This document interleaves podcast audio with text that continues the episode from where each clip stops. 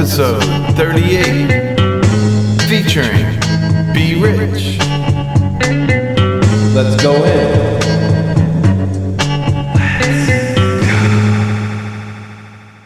Height Zone World. We're back. Our guest this week is my good friend and bandmate, B Rich. We're still on this wraparound robin tour. It's going very well. Um, coming up this week, we have Ottawa, Dover, New Hampshire, Portland, Maine, Providence, Rhode Island, Boston, and Manchester, New Hampshire. So check out wraparoundrobin.com for these details and these dates. Uh, I think there's a real tight episode. Mike Riley really outdid himself with this cover art, in, in my opinion. This episode is hosted by splicetoday.com. And check out Mike Riley's artwork at MikeRileyComics.com. Let's, Let's go. go. in. I grew up in uh, Tamworth, Ontario, about 45 minutes north of where we currently are, Kingston, Ontario. Super small town, like probably like 500 people at, at the time. I lived like in the middle of nowhere, like middle of a 100 acres on an old, not like pigs and chickens kind of farm, but like farmland. Lots of lots of room to roam around and get up to no good as a kid. How did your parents get down with these jobs? they were like on some like back to the land hippie kind of Yeah. kind of style. They grew up in Toronto when they were uh, they moved out. They randomly just sort of like found this spot out in the country when they were pretty young, like in their twenties. Yeah. Moved out like on the like back to the lander kind of thing. Um, didn't really know anything about living in the country. Bought an old farmhouse, fixed it up. Um, pretty sure that like they were growing this weed Yeah. like for like a good minute yeah. and and eventually like my dad fell into carpentry and things like that Mm. Legitimized the game eventually but Let's go. I, I know the weed hustle was was real Did you, and you, did you find out about that like much later? yeah like in my teens i think Yeah. i like um kind of opened the door to that like talking to my parents when i first got into like smoking this weed like in high school that we were always pretty open about everything and i was just kind of like mom dad I'm like i smoke weed now and they were like that's what's up so do we yeah it just sort of came out over like the you know the next couple was like yeah we still like grow tons of weed When I talk to you, it seems like a big thing is like meeting this Pete for the first time. Yeah, yeah, for sure. Pete, aka Captain Footbags. Um, I guess I was like into, I was into music before I met him, like in public school. Although we did meet like early, early on, in like, I guess you guys call it middle school, right? Yeah. Or What do you call it? It was always just like public school or elementary school. It was like Public school. Public but it's all public school. that's true, but we didn't have there was no middle Hmm. thing for us. I mean, maybe some parts of the country, like in the city, but yeah, I've always heard you guys talk about it as middle school. yeah. Did I miss like a, like a whole chunk of school? Um, so yeah, I met Pete. Like we went to separate uh, public schools. Like this be like grade three, grade four, and we were we were in one of those like programs where it's like the like smart kids or whatever get to like go do fun shit for a couple days. Yes.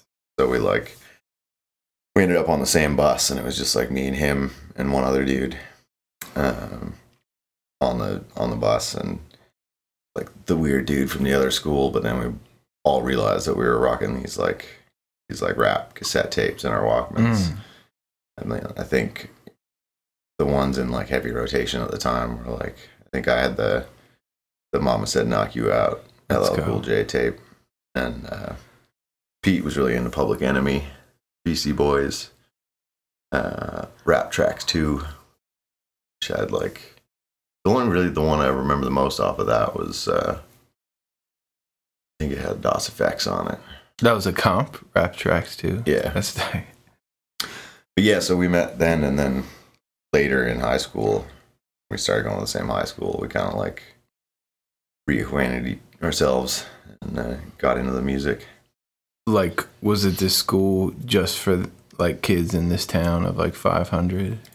So it was it was a bigger high school, I guess. It was about fifteen hundred kids, but it was fed from all these like small ass towns. Yeah. like a you know fifty kilometer radius radius. It was a high school that was like largely populated by these like kind of redneck types and jocks mostly. So we were like naturally ran into each other pretty quick in the Yeah. like kind of like weed smoking music community. And did you guys grow up like thinking of Kingston as like the city? Or Yeah, okay. yeah, it would have been till like later high school when everybody got their own wheels and stuff, and then it was like Toronto was the spot. Yeah. Check out these concerts and stuff. But yeah, the first like first proper shows and concerts I went to were in Kingston. Mm. Like uh, they used to do used to do it more. I guess there's a few now, but they used to do like the big outdoor like rock festivals. Mm. I think actually Moxy Früvous was one of the like headliners at one of these original spots that I went to. Mm. In light of recent events, Yeah. Moxy Früvous sit the fuck down. Sit the fuck down. Can't see it. And like, how did you guys start making music together? I guess we'd all like by that point we'd all sort of independently been learning instruments and stuff. Like in public school, grade seven, grade eight. Me and some homies were like picking up the guitar and that was like it's right around the Nirvana grunge era. Yeah. we were jamming on that kind of stuff. And then um, I think I was away for like a winter. Down in Florida with my family. And I came back in like grade, I think it was grade nine. And Pete and these like three or four other dudes had started this band while I was gone. They were like, "Oh yeah, we started a band." I'm like, uh, "You're you're the singer now." I was like- I was like, "That's what's up." Um, playing these like like some like metal tunes and like punk and rock. Mm. Um, These covers? yeah, yeah. We used to cover some like it was kind of like a wild set list. Like this, this the covers range from like Six Feet Under to like to like Pearl Jam, like songs from Vitology or something like that, Mm. to the Spider Man theme song, Ramones version. Um, and then some originals too. Like it was probably 50-50. We, we like wrote tunes and busted those out too Mm. like that was the first version of this like slaves of spanky essentially Mm. so that would have been like 96 i think was the first show and that was actually the first like bit of rap that i actually i'd written some like goofy little rap songs as a kid but we did, we had like one sort of rap song that we like played at a show it really went over well Mm. And so that was kind of like, hmm. Yeah, I guess like we played the one song at a show and it went over really well. And then like shortly thereafter, the dude that was drumming for us just like buggered off Mm. and like joined some other band. And we were gonna find another drummer, and then like just like wasn't like he was like a really good drummer too, like super like heavy metal, like technical dude, and there was just no other legit options. And and Pete had recently uh, traded a dude uh, like two grams of weed for like this Yamaha DD10 drum machine. Mm. So we were like, that's the look. It's just like, take it to drum machine. Then we wrote some songs on that. And then we also realized that how much tighter it was to like, like not have to carry around amps and guitars and Yeah. drums and like you just run around with a microphone and, and have fun. Well, that's interesting. Like in my experience, I feel like I feel like that switch came maybe slight, like a couple years later. It's weird to think about you doing that like even earlier into like the '90s in like rural Ontario. Rural Ontario. Yeah, it was like there was definitely there was I think there was one other like rap act in Kingston that I didn't really know. Pete was more hip to what they were doing. There's this band called Deuce. I should Mm. really look it up and like go in again. But um yeah, there's them and then there was like a an industrial kind of like like I guess it would be industrial. They're like like keyboard beats and a lot of synthy stuff. And like they they were always big on like putting on a big show. Like they had like they like rented like laser lights and a fog machine and like had costumes. Yeah. This band Sister Sweet Cheeks. They were like that was actually a big inspiration to me when I was like 15.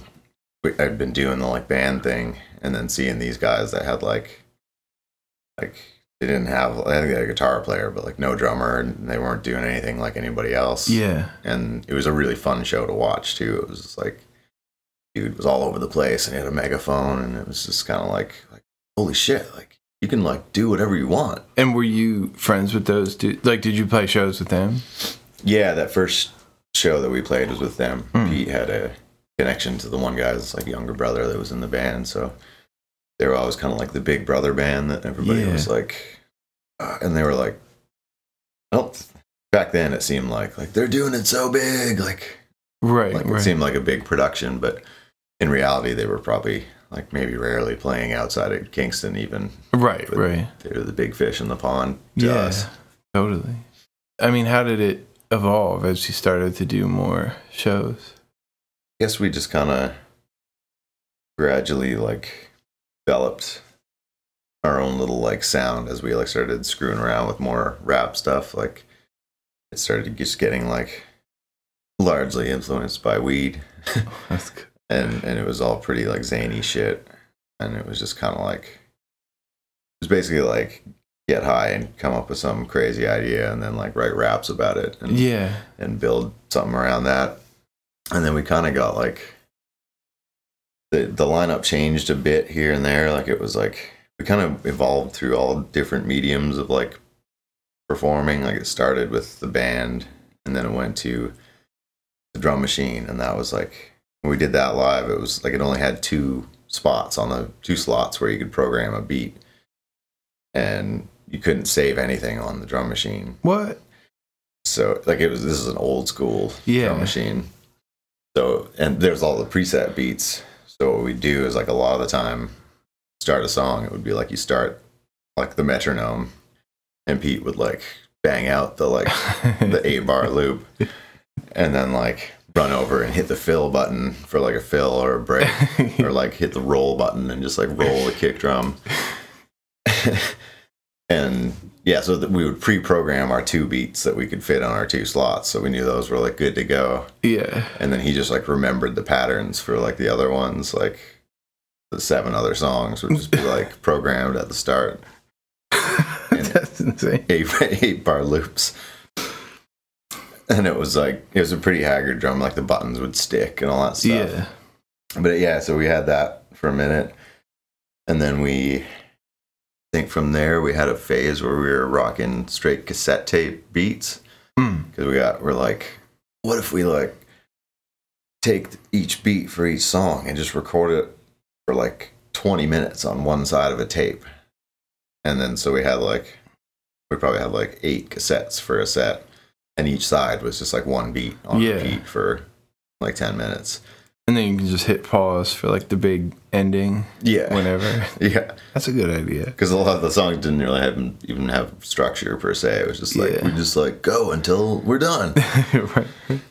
and for yeah, from there it was like cassettes to we like I guess we might even like skip CDs. We went straight to mini disc. Hmm. Had the mini disc player.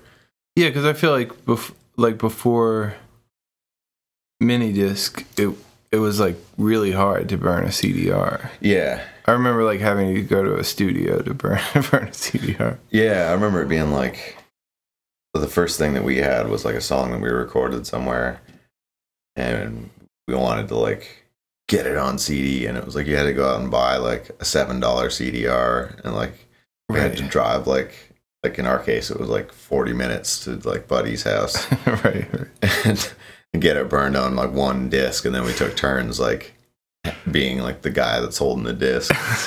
right, right. Yeah, we did. Yeah, from mini discs to like, I think we happened after that. Big long. The mini disc phase was pretty long, and we did all our recording to mini disc. And there's still like, there's got to be like 20, 45 minute mini discs of early Slaves of Spanky Yeah. stuff somewhere. Like, we recorded a lot of really weird shit. And I think after that we it came back around and we were like back into the band mode. Mm. And are you like gaining fans all this time? You feel like? Yeah, we were like, I mean, not. And this is sort of as like years have gone by kind of thing, but it was. I guess we did like get a name for ourselves at the time because there weren't any other like everybody else was kind of like rock and punk and metal. Yeah. So and all the like the standard show would be like, like at like a hall somewhere, Right. Like- right. a high school every once in a while, like a high school battle of the bands. So the stuff we were doing was always like really, really different and kind of off base. Mm. Um, like we go, we always like get into like wearing stupid shit and like bringing crazy props and Yeah. Um, I think as we like when we got to the point of like being in high school, later in high school doing it, I remember being super psyched at one point when we like we had played like a bunch of high school coffee houses, and then a buddy of mine was like, "Yeah, we want to get you to like the LC coffee house round two, like this year," and I was like, "Yeah, for sure." And he like called me back, and he's like, "Actually, you guys like aren't allowed to play at our school anymore."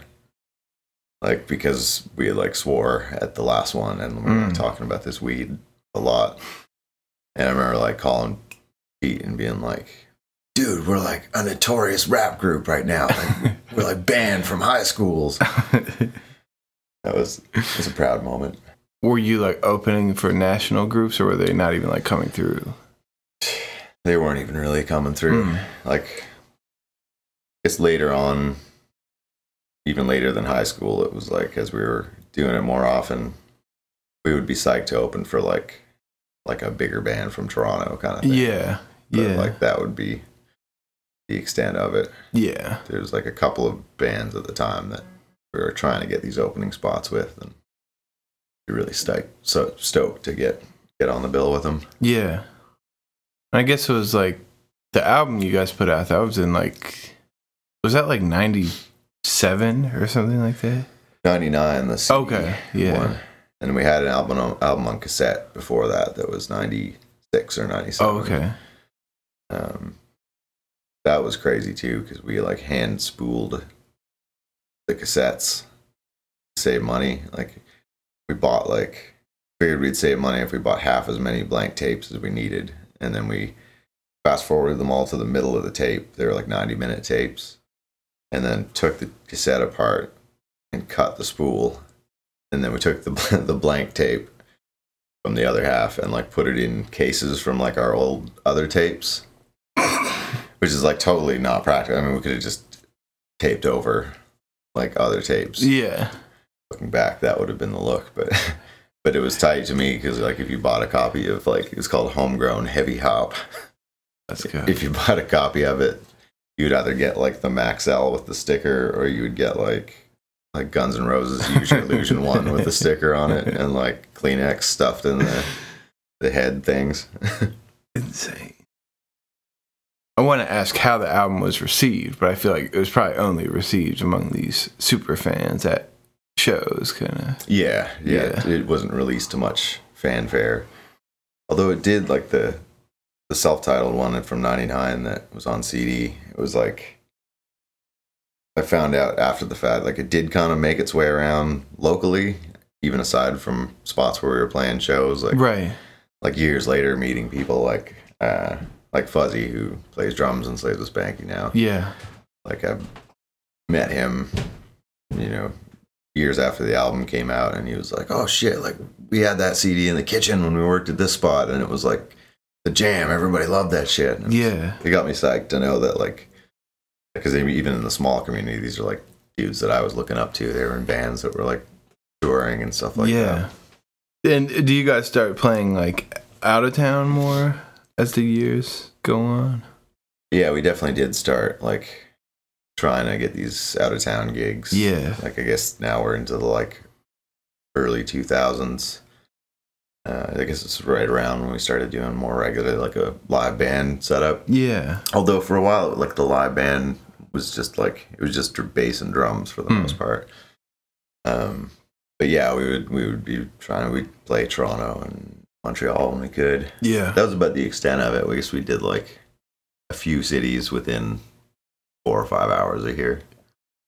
You, by the way, you're also one of the only dudes I know that didn't go to college. That it wasn't like an insane drama with your like, family that you didn't go. Yeah, no, just like, like, can't see it. yeah, they were like, do what you got to do, like do your thing. I actually took a half a year off in the middle of high school to like focus on my music career. That's some Canadian shit. it basically just meant like smoke more weed during daytime hours. um, yeah, like I, I took a semester off and it was like I wanted to like hustle the band and like yeah. get you know get the website together, get the game tight, and did this like crazy mushroom trip one night. This is like early fall, and I like was bugging out all that stuff, and I like came back. I was at my parents' house too, and came back up after like staying up all night, like tripping balls, and like mom, dad, I think I'm gonna go back to school. Like, can I borrow the car? They're like, sure. And I like rolled up and like enrolled back in high school. On these mushrooms? Oh, you came down. Yeah, I was like Cool. so sobered up, sobered up. Good. Hadn't slept much. But yeah, yeah, like you were saying, after high school, there were there was no big deal about me not Yeah. doing this post secondary. And were you like singularly like focused on this band after school, or like how was it going down? I guess I was like more into it. It always was, was like a thing. Like it was always like I want to get this going. Like Yeah. make this happen. But I was working um, whenever I could with my old man. Uh, he's a carpenter, so I was like doing like these paint jobs and things like that. So I kind of just like jumped out of high school and instantly became self-employed, Mm. and it's like remained that way since, Yeah. Yeah. which has been really tight. But but yeah, it was like doing that, and that was always the appeal of being self-employed. Was it was always like I can just like not work whenever I want to, and like go to Toronto for a show, Yeah. or go wherever. I guess like we first met in like 04. Yeah, Am I right that I feel like you guys did a tour like right after that, or like a big tour? Yeah. I mean, big, big for us. Yeah. and, like big geographically. We didn't do a ton. It was like six shows or something, but we went. Oh, okay. But we went out to the East Coast. Yeah. Back, I think we did it like consecutive years, kind of the same same route. Oh, tight. um, and that was awesome because it was like that had been like something that I wanted to do since I was since I'd gotten into music. That was Yeah. always the appeal of it to me was like being a touring musician, yeah. Traveling, and then actually like the like hanging out with you guys in 04, that like couple days where we were hanging out in Kingston and going to these shows and like getting to hang with like with grunge and, and Jackson Yeah. like Grand Buffet was like a huge like influence on us musically, I think, and just like the fact that they were like out there killing it all the time, like, yeah. touring their asses off. That like hangout that we all had was kind of like a real like motivational moment for me where I was Oh, just nice. like like holy shit, like these guys are out like doing it, like just booking shows and touring and seeing like you guys doing your thing, like just with these beats. Because it was, even though we had a different, like, it was like an ever changing lineup that like, we would go from like just rocking mini disc and then we'd have dudes playing in the band and all this stuff. But that was like a, seeing you guys play was like, you can really just do it like that. Like, Oh, just- yeah. You just like, we had done it like a bunch before, but I guess it never seemed like it was like we were just doing it because it was whatever. But then it's like, oh, yeah, like other people do it like this too. Yeah. Because it was we never like even though we were into rap and hip hop and stuff, there was basically like zero places to see it live. Like Mm. like I don't I can't think of what the first even like real rap show I would have seen would have been. Yeah. So it was like to see you guys just doing your thing, like cool, totally feasible. Yeah. Shortly after that, the so you did those tours, and also the Gas Money. John came out. Yeah, that's right. Yeah. like I said, I mean, I got a pretty shit memory. I like I Mm. forget about like I was like, oh yeah, Gas Money. We like a, there's like another album. Yeah, that was 05. Um, that was the first time I think in ever that we had had like a consistent lineup of people in the band for like more than a year. There's a couple years where it was just like every time we played, it was different dudes. Yeah. Then we had that lineup that's on Gas Money. It was like mostly the still the lineup that we have now with one swap out. Mm. Um, and yeah, I guess we started. I guess that was the kind of like the peak of our touring was like 05 to like 08 maybe, Mm. where we were kind of doing all these weekend shows whenever Yeah. we could. And I know you you've had, which we'll, we can talk about later, but you had a rough East Coast experience recently. But like, like what was like the draw out there at the time, Um, or was it just we had to go either east or west? So fuck it. yeah, it was just like the lesser of two evils kind of. yeah. like touring in Canada is pretty fucked up. Yeah. Like, one, there's just like not that many places Yeah. for people, like not just cities, but even towns. There's just like not that many places to play. Um, but also everything's just like so fucking far apart. Like that, it's the the ability to do like a show and then drive for like three, four hours is like few zones, concentrated areas where you can do it. But then a lot of it just involves like the mega drives and stuff. So Yeah. but yeah, that was the reason the East Coast seemed, and I think we had had some, we made some connections with a couple of friends of friends that had bands out there, so it was kind of the easy move to do a little run out there. Yeah. We had a guy, a friend of ours from town that booked the tour. That was like kind of acting as our manager at the time. Like, like Chris, no disrespect if you're listening to us this, but like, it was real fucked up. Mm. Like, it was like, it was basically like the least efficient way to do like five shows on the East Coast. Mm. Like we drove from Kingston to the first show was in Halifax. We drove out and then it was like drive back towards Kingston like five hours for the show and then drive like six hours back towards Halifax Yeah. and then back again and then back further than Halifax and then drive all the way home. Wow. so it was like pretty fucked up. Mm. Also, around that time, you started to just like put up online these these early B Rich tracks. Yeah, that's right.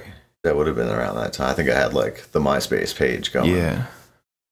Yeah, I can't even remember when I started to like work on those and record them, but yeah, it was like the MySpace page had like the first Gymland version, Yeah. which I feel like was the like the, like foot in the door or something for me getting down with the Shark Tank. Yeah. That- totally. I think is that how it went down? yeah, I feel like grunge was like real psyched That's why I played him this gym land. And then he said that he felt like you were like the Bachman Turner overdrive of rap. And then I told you that and you took it as a diss. That's right. yeah, I was like, what? Fuck that shit. Not realizing that the boy is super psyched on his BTO. yeah. Take it, should have been taken as a compliment. What what were your experiences like starting uh, starting to work on that project? On the Shark Tank, Yeah, just or how do you remember it? it was like, it was actually like kind of like really nerve wracking for me at first. Because it was like, aside from like doing a little bit of like those couple tracks I did solo, I'd never like Yeah. performed them solo. And I'd always had like, kind of been like working within like the safety net of like the small town and the same band and the same same shit for like a long time. But I I was definitely like super amped on it on the idea of doing it, but it was also like also because of like being like a pretty hardcore GB fan for like a Yeah. long time. It was kind of like like I think I remember, I remember like describing it to like buddies up here that were asking what was up when I said I was like going down to to record with you guys and like it's kind of like like like the small town like hockey dude getting like called up to like playing the bigs yes. like and so it was kind of like the nerve wracking part was just like like gotta step up. Like Yeah. gotta bring the A game. Um, but it was like recording that first album in the B was like super one of the tightest memories I have. I think. Oh yeah. Like, but and the thing that I was I was really psyched on when we were actually doing it, and it was something that I'd never really experienced within like the the way I'd worked on music here with other people was that um, watching you guys work, like you guys were all very like critically honest with each other about stuff. Mm. Like when we're doing these mixes or like like demo and a verse for like the other three dudes, like nobody would hesitate at all in being like, "That's whack, can't see it," Yeah. which is maybe maybe it's like some Canadian shit that we're just like, "Well, I don't really like it, but uh, I don't want to hurt his feelings, so I'm not gonna say it." Like, right. I just feel like a lot of it, it was just like a different way of working, and I think it it like changed my view on like the writing and recording Mm. process, like working with other people. Oh, that's interesting. Because I immediately noticed that you were very self-critical, like not to like a detriment or anything. Right. You're like real quick to be like, start it over, like Right. scrap the verse. You know, like do you feel like you were always like that, or that experience like made you like that? No, I, I think I was always like that. yeah. Um, like I do remember recording like the first couple of things I did on my own that I recorded on myself, just being like, like it taking forever because it would be like, like not psyched about like one syllable or one line or one whatever going back and like punching in like two words and Yeah. really trying to like fine tune it as you go. Then writing as well. Like I've always found like I've seen other people can write sometimes and they'll just like bang out the verse and it's like that's it. The verse is done. It's on a page. But I've never I've had that happen a couple times, but for the most part it's like anything that I've written that I'm like psyched about ends up being like the like 10 pages to get the like 12 bars or something. Oh yeah. Yeah. I remember being really psyched when we had the after the tour coming back with the like hard copies of the first Yeah. Shark Tank and like like playing it for people here. It was that was like one of the things I think that I've been a part of that I was like it was the first thing that I'd been a part of that I was like like a hundred percent psyched on the whole thing. Mm. It wasn't it seems like everything there's always like that, oh shit, we shouldn't have done that or shouldn't have done this. And that was like just like I'm amped on it, like the Yeah. whole thing. Like my dad was like bumping it, and he was like, like I really like it. You know, you can hear all the words you're saying. Like, right, this is some good stuff. yes. and the like production on it too was like, it was the first like m- way more straight up rap stuff that Right. compared to other things that I'd done. So like it just had a different sound to it. And the it it was like really I just really like the mixing and the mastering job on it. Like the whole thing got me psyched. Yeah. I think the first night the first night I came back with hard copies, I actually went to the mansion and like hanging out with homies there and we like we were like on some after hours shit. A few of us and like ran it through like the brand new like crazy PA they had and we're just like cranking the shit out of it. Oh, being like and so all the dudes were just like, This sounds amazing. but like yeah, and I guess we instantly kept it moving with the next the next Shark Tank. yeah. Uh, Like did that happen like within a year later? Yeah. Yeah. Yeah. Yeah, and it, I guess it sort of seemed like the album just kind of like went completely unnoticed. I felt yeah, totally. way more than the first one. Yeah. I don't know until this Out for a Rip. Oh fuck yeah. Breakdown like that that popping off kind of yeah, it was just like, I mean, I guess it sat. It was like a year or so after the album, or maybe more. Um, and it like there was that preliminary version of it. Somebody, not this other Canadian band, had found a version of it somewhere. I don't know how they found it. I, I had started hearing from people and different things like, oh, I was at like a party in Ottawa and I heard your song. And I was like, huh? And things like that. And this other band posted uh, the audio to it on YouTube. and it had been up for like a couple months and and racked up a decent amount of views. It was like twenty thousand views or something. Somebody sent me a link to it, and I was like, "What the, what the fuck?" And uh, decided I was like, I, like I'd always kind of wanted to do a video for it anyway, because it was like a goofy, fun thing, and Yeah.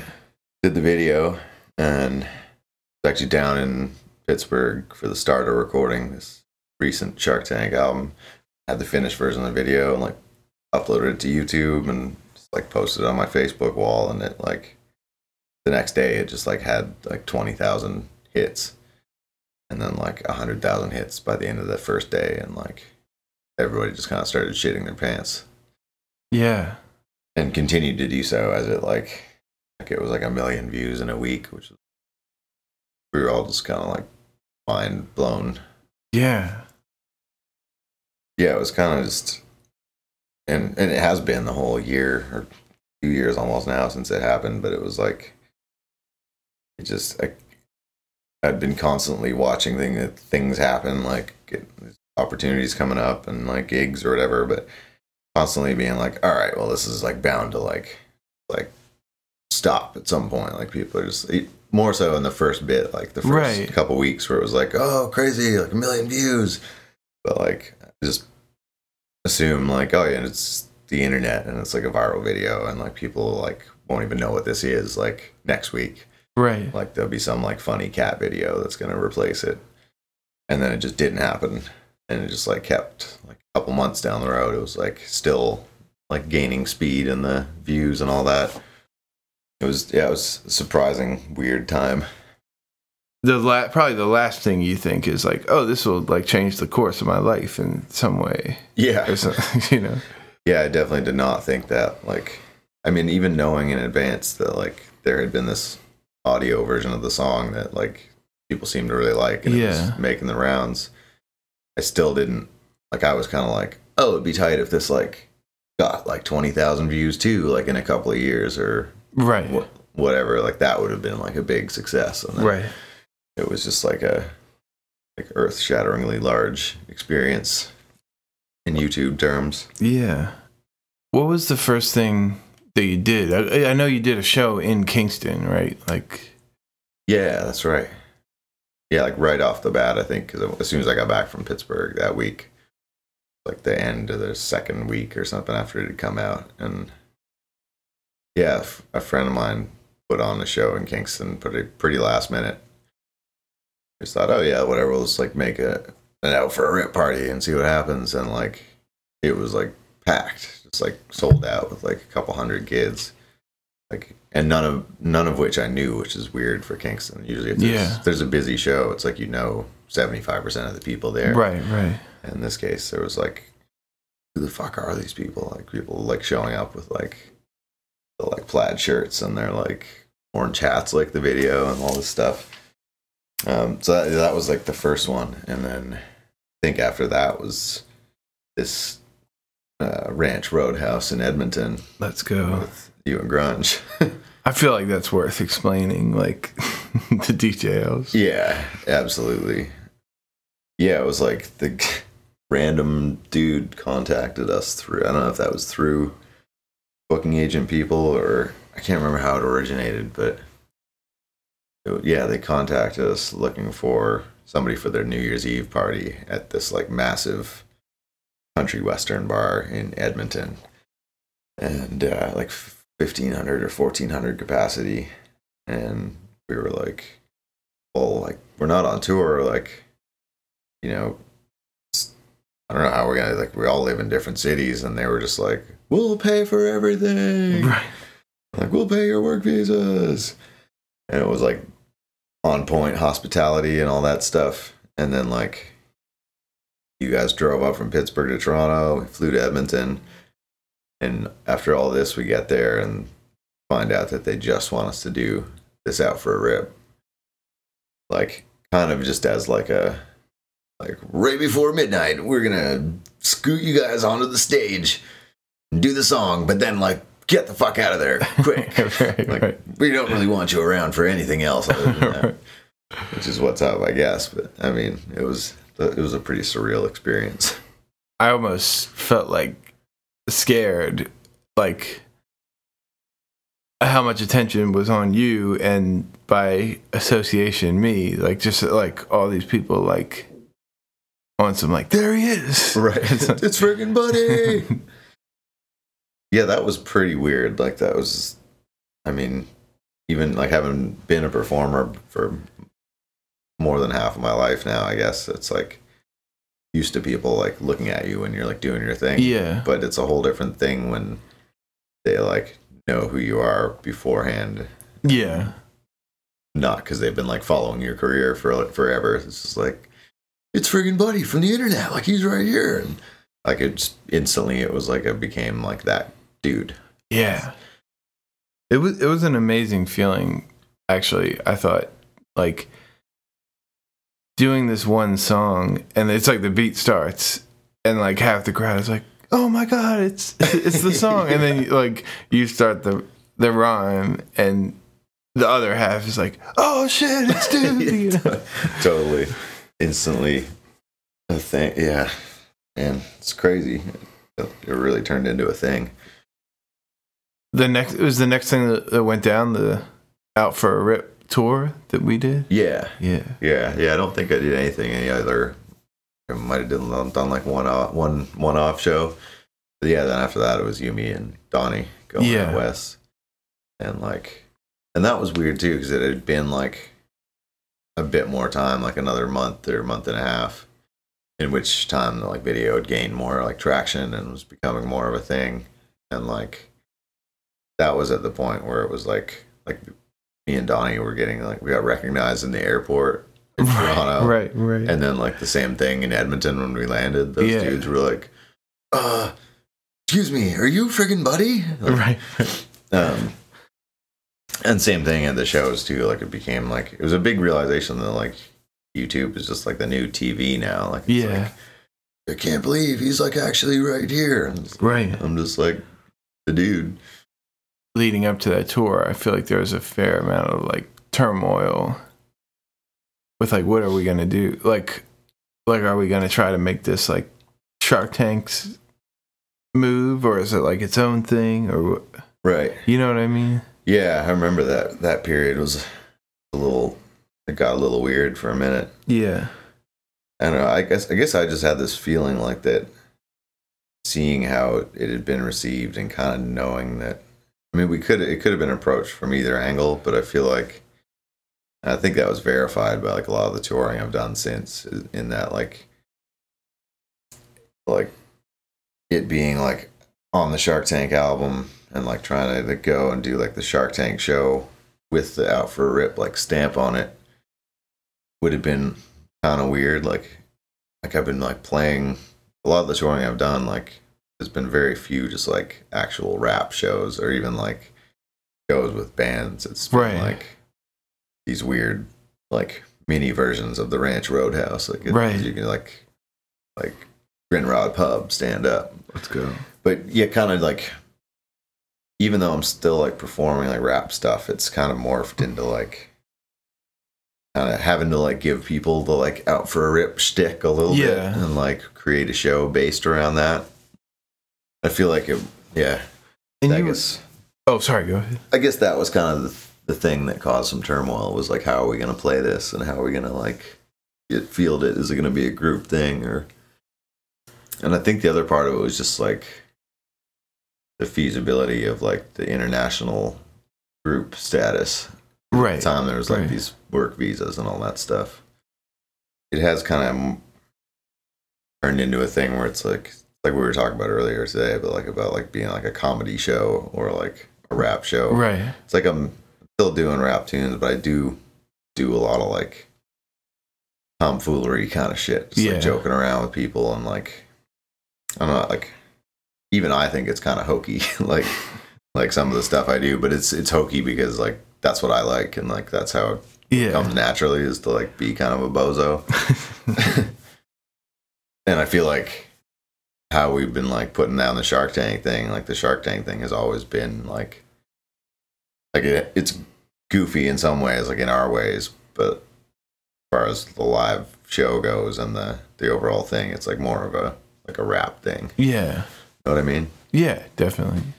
One thing I think is so interesting, like on this Out for a Rip tour that I went on, it's like I feel like we saw a side of Canada that almost no one would get to see, really. Like Like, Like- in the like touring, you mean? Like yeah, like like unless you were just like on this like biker tour or something. I don't know, like right.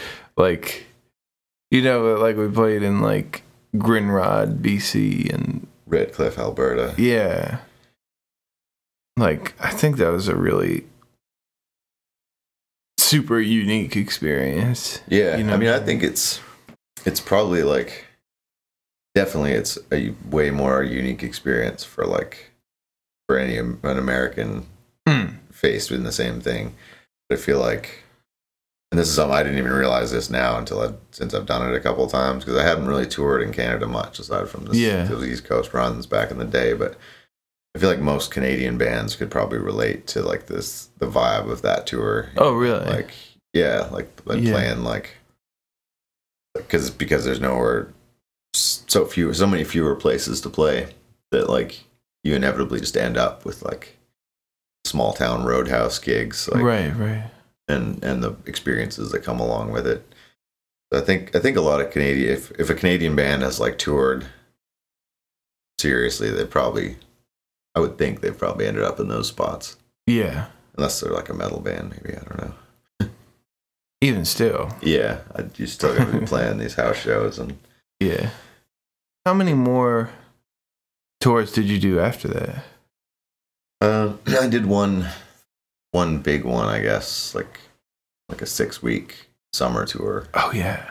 After that, by myself, where I went, drove out west and drove back, and did thirty shows or something, and then all like self-booked right yeah, yeah, it's crazy yeah. So I yeah did that one. Came home, did uh, three more weeks to the East Coast and back. After that, I was kind of basically part of the same tour. And- Oh, and and you were like on this like one man like sleeping in the van, Steve. yeah, yeah, not the whole time. I mean, the like the West Coast stuff is always for some reason those everything we've done out there has been like the hospitality is usually good and the bar is just like Yeah. here's the hotel like Right. hooked up but but yeah the east coast it was more like the crashing on couches sleeping in the van stees Mm.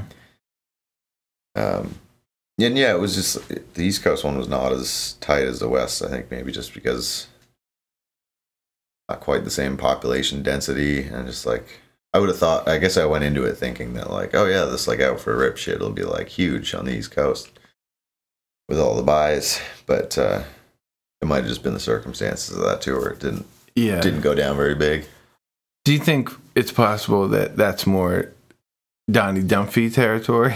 For like they already have a guy like that. yeah yeah fuck that we don't need another one of those freaking guys around here I, I guess one thing we've built a lot about is like you making this album, and it's like where where are you at with that right now? right now i'm like on on hiatus i guess Hmm. you would say i came back from all that touring Uh, you know it was kind of like six months of touring pretty steadily just a little run like the summer and then fall a couple little shorter runs went back out just before christmas for a month came back and i was like i had it in my head that like, like yeah i'm gonna come back like got a few new songs i've been working on like come back, take like a month, like write some new material, like finish this stuff and like get the album together and then just like hit like the mega writer's block, like zero morale, Mm. like kind of coupled with winter too. I mean, you know me, you know Yeah. I'm not on this winter tip. and Yeah. I think I just like kind of like talked myself out of doing anything with music for some reason. Like it Mm. just like I was like it wasn't that I, like I loved the touring part, so I wasn't burnt out on it. But I think I was just like just couldn't get in the zone to write and record Yeah. which I'm sure any any musician can probably relate to. I mean, I remember hearing your your episode with Jenn Wasner on here, Yeah. and she really broke it down in a in a really tight manner. But anyway, yeah. So I like just basically just got to a point, and I realized that like I was like really stressing myself out with not being able to like produce anything, and so I was just kind of like maybe the best look is to just put it on the shelf, like go back to work, work in Yeah. a day job, kind of like because that's always how I've been. That's always how I've come up with everything before in years past. Is like while I'm at work or like while I'm doing my thing, and I think faced with all the time in the world to create stuff, it becomes a whole other animal. Yeah. Like it it would be tight to be like at this point or like 6 months from now or something be like oh that dude actually has a really fire album. You know you know what I mean? Right. Like I feel like you're awesome rapper, like awesome songwriter all around and like but not many people know except that except people that have fucked with this Shark Tank or this SOS or Right. whatever, you know what I mean? Right. Yeah, I mean the re- like the response has been great touring, and I like I really enjoy the the one man show stuff and Yeah. like doing the like the tracks that I do have. Um, people have like a lot of like even hip hop heads that have made it out to the shows have been like like fuck that out for a rip shit like your other stuff is legit like Yeah. which is tight. It's a huge compliment. But I think yeah, it's, it is like a weird like just got to be like in the right headspace for me to be able to like make it happen kind of thing. Yeah. I mean, I have been getting like little like twinges lately in the last like even couple weeks of like oh man, I should like get back on this or like randomly listening to like rough demos I'd worked on and stuff and getting amped on it again. But yeah, it's uh, it would be tight to do. Yeah. And I think at some point, I feel like you should do something like come down to Baltimore or Pittsburgh or something and have some like, uh, like get out of your own head. Like, like once you have more ideas or a direction or something, like have some kind of like deadlines or like uh, other people involved or something like that. Yeah. know? Yeah, I found that's definitely one thing that's like big part of it is like and maybe even goes back to like what you were talking about it about recording the Shark Tank stuff about being like super self-critical Mm. in that like and I think maybe Jenn touched on that when she was talking about just that whole thing of just like this is garbage, fuck this. Like I just like run into that constantly about Yeah. stuff. Well, you, you, I think you're in an interesting situation of, unlike many, many, many people when they do their first like solo album, like you know, there's going to be people listening to it, Right. even if you even if you just put put it up to be streamed on like your YouTube channel, a lot of people would hear it, like, Right, You know, right. Yeah, it is kind of funny too with the like in that respect, and I think there is that element of it, but there also isn't like in in a lot of ways it like having the like viral video thing going on. There's like it is a, it's like a bit of a leg up in like dropping an album like that's attached to it, but it's not much of a leg up because it's like like a lot of the people that are like fucking with out for a rip are just like exact just that. They're people that are fucking without for a rip you know what i mean? In that and it's not like like if there's like 7 million views on youtube not like i have like 7 million twitter followers as well. Right, like right. so it's kind of like anything that comes next is kind of still like you can throw it that way but not everybody's going to even be checking for it. Yeah, they're just like out for rip is just like the song that they like YouTube when they're drunk with their buddies or something. right, right. But it's not to say that it isn't like like that there isn't positive elements to it. you know? Right.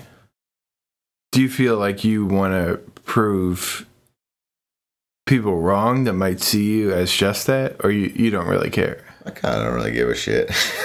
Oh, that's what's up. yeah, I'm kind of like if people just see me as that, that's like that's what's up. If they're like long as they like entertain some people in the process, but I'm not yeah. it's not like I'm I feel the need to be like, but I'm a tight MC, like check me out. Like if, Mm. if I was putting out an album, it would mostly be like so I could be like, I finally fucking did it. Like I made an album that like I'm psyched about. But, Right. Right. but yeah, I don't think it would be about like I don't know any sort of like redemption or anything like that. to, like get past the viral video. That's I don't mean redemption, but just like just making it known that that's not the only thing that's going on or, or Right. something like that. Right. Yeah, I'm I don't know where I land on that.